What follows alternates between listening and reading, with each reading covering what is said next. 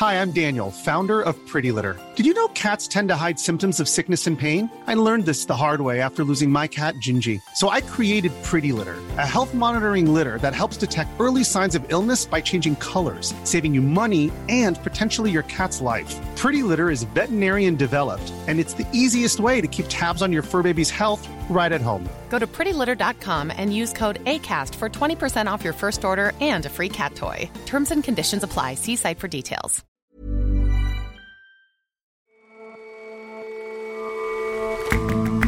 Hello and welcome to The Intelligence from The Economist. In New York, I'm John Fasman. Every weekday, we provide a fresh perspective on the events shaping your world. With COVID still rampant and monkeypox detected in 30 countries, the last thing anyone needs is another epidemic.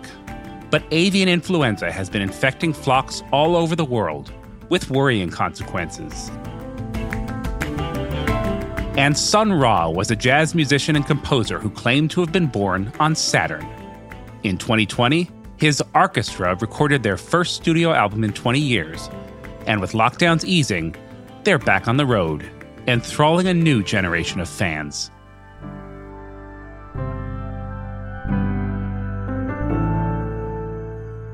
First up, though,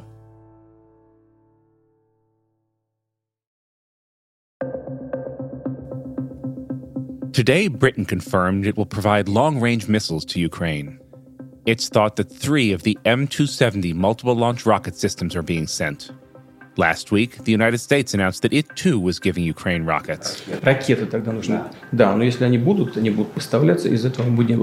Over the weekend, Russia's president, Vladimir Putin, said that if such rockets were supplied, his country would draw appropriate conclusions and use our means of destruction, which we have plenty of. The phrase means of destruction may be deliberately ambiguous, but not everyone on Russian TV is so delicate. Это всего лишь один пуск, Борис, а Англии нет. Раз и навсегда. Зачем заигрываться? A news anchor outlines the ways in which his country could obliterate Britain. Беспилотник Посейдон. Взрыв этой термоядерной торпеды у берегов Британии поднимет гигантскую волну, цунами высотой до 500 метров. One method, he says, would be to explode a nuclear torpedo off the coast and drown the country in a radioactive tsunami. Он превратит то, что от них, может быть, еще и останется, Ever since America bombed Japan in 1945, the world has refrained not just from using nuclear weapons, but also, for the most part, from cavalierly threatening their use.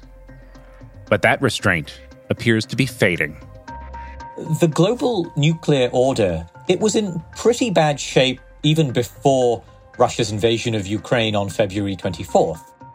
Shashank Joshi is our defense editor. Arms control pacts between America and Russia have been collapsing in recent years.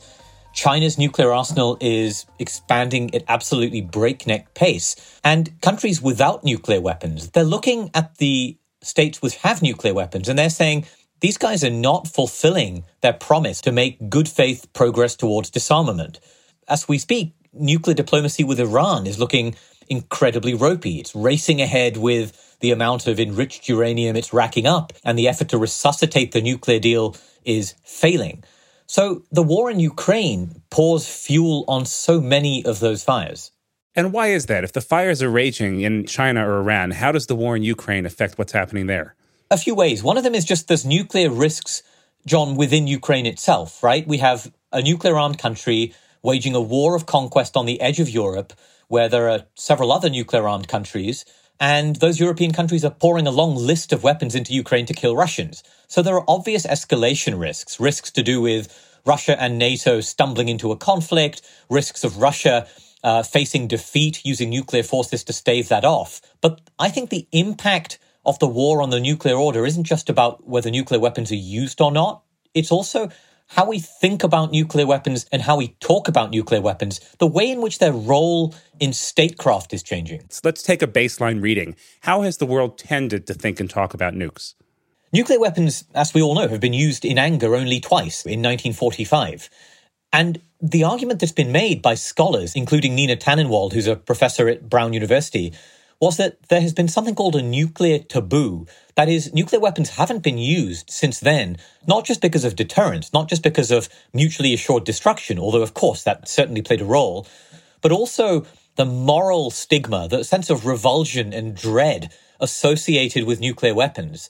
And in the Cold War, we saw numerous occasions in which American leaders and others thought about the use of nuclear weapons but shied away and the nuclear taboo probably played a role in that. You can see Richard Nixon, for example, putting American nuclear forces on alert in 1969 to give the Soviet Union the impression he was a little bit crazy, he might do anything to win the Vietnam War.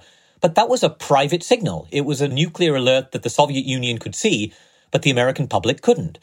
What we're seeing today is that nuclear threats are playing out in incredibly public fashion. Tell me about that. Give me some examples of those sorts of public threats turn on Russian state television, John, you'll see incredible, lurid, hyperbolic nuclear threats pretty much every day of the week. And Vladimir Putin used to be pretty cautious about discussing nuclear weapons up until 2014 when he first invaded Ukraine. And since then, Russian nuclear threats have grown more frequent, they've grown more sensational. But the Russians are not alone in this. In 2017, we had Donald Trump threaten North Korea in terms that were almost unprecedented. North Korea best not make any more threats to the United States. They will be met with fire and fury like the world has never seen. In 2019, in India, we saw Narendra Modi, the country's prime minister, speaking at an election rally, dismissing Pakistani nuclear threats, saying, you know, what do we have? Are we keeping these nuclear weapons for Diwali, uh, the, you know, the festival of lights? हमारे अखबार वाले भी लिखते थे पाकिस्तान के पास भी nuclear है तो हमारे पास क्या है भाई ये दिवाली के लिए रखा है क्या You know, this is kind of loose talk in many ways, and political scientists have suggested that this perhaps erodes the nuclear taboo. But to play devil's advocate for a minute, I mean, in living memory, India and Pakistan have both gone nuclear and they haven't been ostracized from the global community. Israel has its position of strategic ambiguity. It still plays an outsized role in world affairs. Was that taboo really that strong to begin with? I think some people would say no, or at least it's softened over time. I think one example, John, comes from the first Gulf War, the 1991 war to get Iraq out of Kuwait. At that time, about 28% of the American public said they favored the use of what are called tactical nuclear weapons, smaller nuclear weapons against Saddam Hussein's Iraq. But when Americans were told that might save the lives of American troops, support was around 45%. In one study in 2017, subjects were told if Iran sank an American aircraft carrier and America invaded, should America use nuclear weapons on an Iranian city to shock the government into surrendering if the invasion's not going very well? And what you saw was a clear majority of Americans thought killing up to 2 million Iranian civilians was an acceptable price to avoid just 20,000 American deaths. That doesn't sound very taboo like, you could argue. And those sort of findings have tended to hold across Britain, France, and Israel. So, yeah, the taboo does depend on circumstances. And so, Shashank, the big question that raises to me is, is do you think we might see the battlefield use of a nuclear weapon in Ukraine? I think the probability is still low, although Russia could get desperate if its army collapses, if it looks like the position of Crimea uh, might be under threat. But overall, I think that Russia knows nuclear use is perhaps more likely to bring Western intervention into Ukraine than it is to deter it. But what I would say, and here's the important point when we're talking about the bigger impact of this war, the question of what this does to the role of nuclear weapons isn't just about whether they're used or not. Even if they aren't used, I think there are going to be some, perhaps we could, we could say, sort of troubling lessons that come out of this conflict. What are those lessons? What's distinctive about Russian strategy in Ukraine to me is that nuclear weapons enabled Putin's war of aggression by serving as a kind of shield against third party intervention. If you're North Korea, you could learn the lesson or perhaps reinforce the lesson that your intercontinental ballistic missile force, which is now capable of hitting America, is going to give you a free hand in a future war against South Korea. If you're China and you're looking at Taiwan, well, perhaps you would draw the lesson that your own growing nuclear arsenal is enough to increase the risk to Americans and keep them out of any war over Taiwan. Ukraine, of course, John, being a country that inherited Soviet nuclear weapons in 1991 and then gave them up uh, in 94 in exchange for money and security assurances. If it's dismembered and basically destroyed as a state, that's going to be a pretty baleful lesson for nonproliferation. It shows you having nuclear weapons and giving them up is a bad idea, and having them allows you to wage wars of aggression pretty successfully. On the other hand, if Ukraine wins, if it comes out of this in better position than it came in, you could imagine that people are going to say, well, nuclear weapons are not as useful as we thought. And that, some would say, could be a more encouraging lesson for the nuclear order as a whole. Let's hope so. Shashank, always good to talk to you. Thanks very much for joining us today. Thanks for having me, John.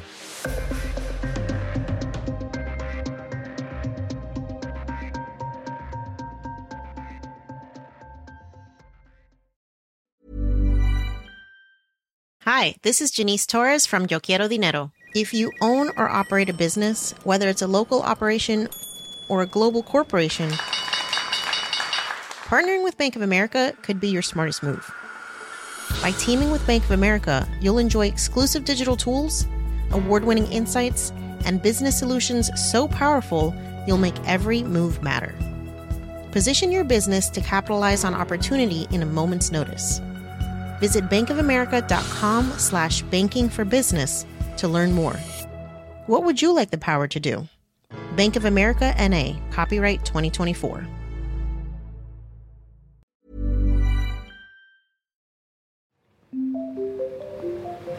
So we have Chilean flamingos, so they can be out almost year round. So it's a little bit different than when you would normally. Anne Shimerdla is the president of Blank Park Zoo in Des Moines, the capital of Iowa. Recently, she gave me a tour. This species lives in the salt marshes of South America, um, up where it's really the weather can be quite harsh. And so, as long as they have open water, they can survive. So it's the only accredited zoo in Iowa and has almost 50 acres, filled with lions and tigers and bears, and my own favorite animal, otters. Looks like their pool's being filled for the day, and then they'll be coming out. Oh, there's one in there now if you want to see him. Does any animal have more fun? I love these guys. I have two. But the zoo looked and sounded a bit different than it usually would. All the birds were gone. This is where our flamingos would normally be. So you can see what would normally would be their pool mm-hmm. that we have for them. Um, right now we have their indoor space is just in the underneath this building here. But now we have to keep them in there, you know, all the time. Avian influenza, often called bird flu, has been spreading across the world, but particularly strongly in America in recent months. So far, it's been found in 40 states, in wild birds, who can often be super spreaders of the virus. Iowa has been especially hard hit, so Blank Park Zoo is keeping its birds indoors, in aviaries and pens so they aren't at risk of infection. Avian influenza carries no risk for people, but poses great risk to birds, not least because of the strict control measures needed we don't want them to contract it. So when it is contracted, the way to eradicate the virus is to depopulate your flocks. That's a polite way of saying kill the birds. And we obviously work with a lot of endangered species, and we do not want to eradicate our flocks. We want to make sure that they are safe yeah. and that we're, you know, continuing to follow what our mission is yeah. of, of protecting them. Depopulation isn't just necessary with rare and endangered birds, but also with poultry bound for market and birds killed because of avian flu risk can't be sold for food. So if you look at, at Iowa, we're the number one egg layer state. We're also, you know, up there relatively in, in turkey production. And that's where the impacts have been in our commercial flocks. Lee Schulz is an economics professor at Iowa State University, where he studies agriculture markets. The World Ag Supply Demand Estimates, these are put out by USDA. They have turkey prices for 2022 up 15% compared to 2021. Egg prices they have up 64%. So far, almost 40 million birds are known to have been infected. That hit to poultry supply has contributed to rising prices. If we dig a little bit more into the more granular data, I like to use for eggs prices paid to producers. And I like to use a series here in Iowa, Minnesota, and Wisconsin. Prices are about three and a half times more for egg prices when we look at April this year compared to April last year. Now, those price rises can't be entirely attributed to avian flu. As we discussed last week on the show, inflation is high, and input costs such as heating, fuel, and bird feed are all rising too. But that pattern of depopulated flocks contributing to rising prices happened in the last major avian flu outbreak in the U.S. in 2014 and 15. The previous outbreak was larger in terms of number of poultry that died. In that outbreak, there were more than 50 million that died, Jim Roth directs the Center for Food Security and Public Health at Iowa State. He's also a biosecurity advisor to the federal government. There were a lot of lessons learned in that outbreak about how to improve biosecurity. Also, that it's very important to depopulate within 24 hours. That quick reaction and the coming warm weather, which is bad news for flu viruses, mean that the current wave may soon fade. But it might not be a long respite. A big question is Will it go away for several years or will it be coming back uh, with cold weather in the fall? Is this going to be something we have to deal with every year or only occasionally? For the birds in Blank Park Zoo, they've now been inside for three months. These are penguins. These are um, uh, Magellan penguins. So they're from South America. So they're actually a temperate climate penguin. So they're not from Antarctica like you would think. So they actually enjoy Iowa summers and like to be outside. There are five of them. They look very, very active. yes, they are. a walkie talkie out of this keeper's pocket right now. The zoo checks on the birds every day to make sure that being literally cooped up inside isn't making them stressed or listless. So far, Shimerdla says, they seem okay. It's a huge pool, and ordinarily this would be full, and they can they have access to go from inside to outside freely. Yes. Yeah. Yep. So this is a nice outdoor space for them. So they have a nice big deep pool where they can swim. Most of the time they will be outside, um, but yeah, unfortunately, right now we have to keep them inside. Zookeepers hope the penguins and the rest of the birds will be back outside by the end of June.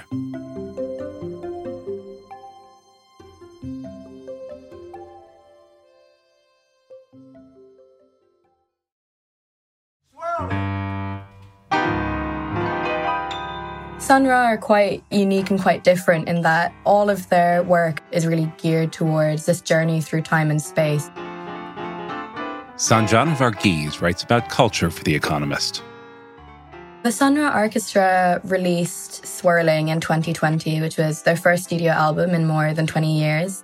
It blends blues, funk, jazz, swing, even punk, feels very modern and very original. But actually, when you look at the majority of the tracks are reworked from compositions from the Sun Ra Orchestra that date back to the 60s and the 70s.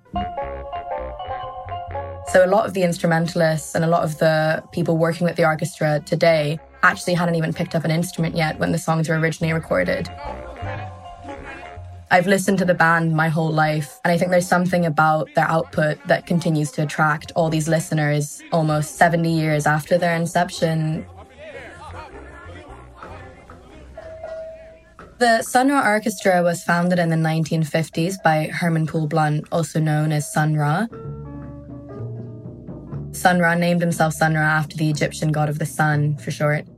If you listen to some of their early tracks, like Lady with the Golden Stockings, you can hear this kind of otherworldly psychedelic sound that underpins this jazz influence or the kind of jazz that they're putting out, which is quite conventional in some way. Sun actually released more than 100 albums before he died in 1993. I think a lot of them are still lost to the sands of time. But he really was an early adopter of the synthesizer and electronic instruments. Psychedelic sound that really underpins a lot of what makes the orchestra so unique and what put them so ahead of the curve. So on a track like Space Probe, he was one of the first musicians to really bring the world of synthesizers and electronic instruments into the genre of jazz and blues in this way. It's 18 minutes long, and if you listen to it the whole way through, you do really feel like you're kind of out in outer space. It really does take you somewhere else. It wasn't just Sun Ra who really produced the orchestra. The orchestra were a group that came together, sometimes handpicked by Sun Ra, but sometimes people who just showed up to audition. The orchestra were a rotating cast of between 12 and 20 people. They live together, they cook together, they clean together in this house in Philadelphia that's now actually been designated as a historical landmark, which is where actually a lot of the members that are alive now are actually still live. Their band leader, Marshall Allen, who played with Sun Ra from the inception of the orchestra, turned 98 recently. The house itself was kind of this hub of creativity, but it was actually quite a tight ship. Drugs and alcohol weren't allowed in the house. There were rehearsals that lasted for 24 hours and people just kind of had to drop in despite the fact that it sounds very freewheeling and very bohemian, and it, it seemed like it was in some sense, it was actually a place with a lot of discipline and it was very much geared towards what the orchestra did together, which was produce this music. The Sun Ra Orchestra aren't necessarily household names, but they've had this outsized big influence on a lot of contemporary music and culture. They've been the subject of a lot of films, including Space Is the Place, which was a fiction feature. The music is different here. The vibrations are different, not like Planet Rave. There are a lot of musicians that have cited them as an influence. In 2002, Yo La Tengo, it's a rock group, they released an EP that was just four reworked versions of Nuclear War. Nuclear War. Which is a really obscure orchestra song from 1983. There are other artists who've definitely cited them. So, Thundercat, for example, who is this crazy jazz musician his album It Is What It Is in 2020 really channels the orchestra spirit. You can hear it on tracks like Interstellar Love.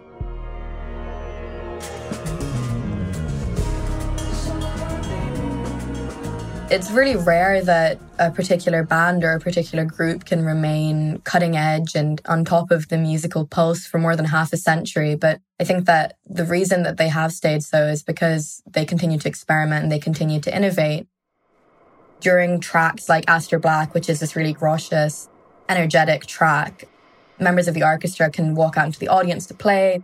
They ride around on the floor. They don these glittering robes and spaceman suits and headdresses. I think as long as there are people interested in what the orchestra does, there's always going to be some kind of an orchestra, a group that tours and plays the way that they do. Ross says this actually in Space Is the Place, which is the film from the 1970s. He says, we work on the other side of time.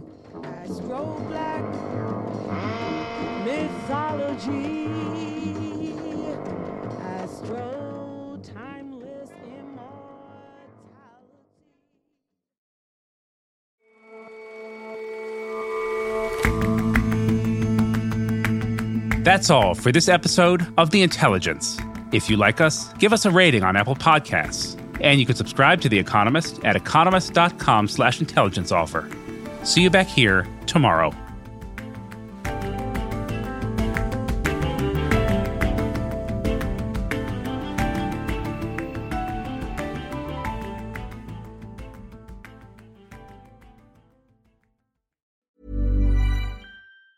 Hey, it's Danny Pellegrino from Everything Iconic. Ready to upgrade your style game without blowing your budget? Check out Quince. They've got all the good stuff shirts and polos, activewear, and fine leather goods, all at 50 to 80% less than other high end brands. And the best part? They're all about safe, ethical, and responsible manufacturing. Get that luxury vibe without the luxury price tag. Hit up quince.com slash upgrade for free shipping and 365 day returns on your next order. That's quince.com slash upgrade.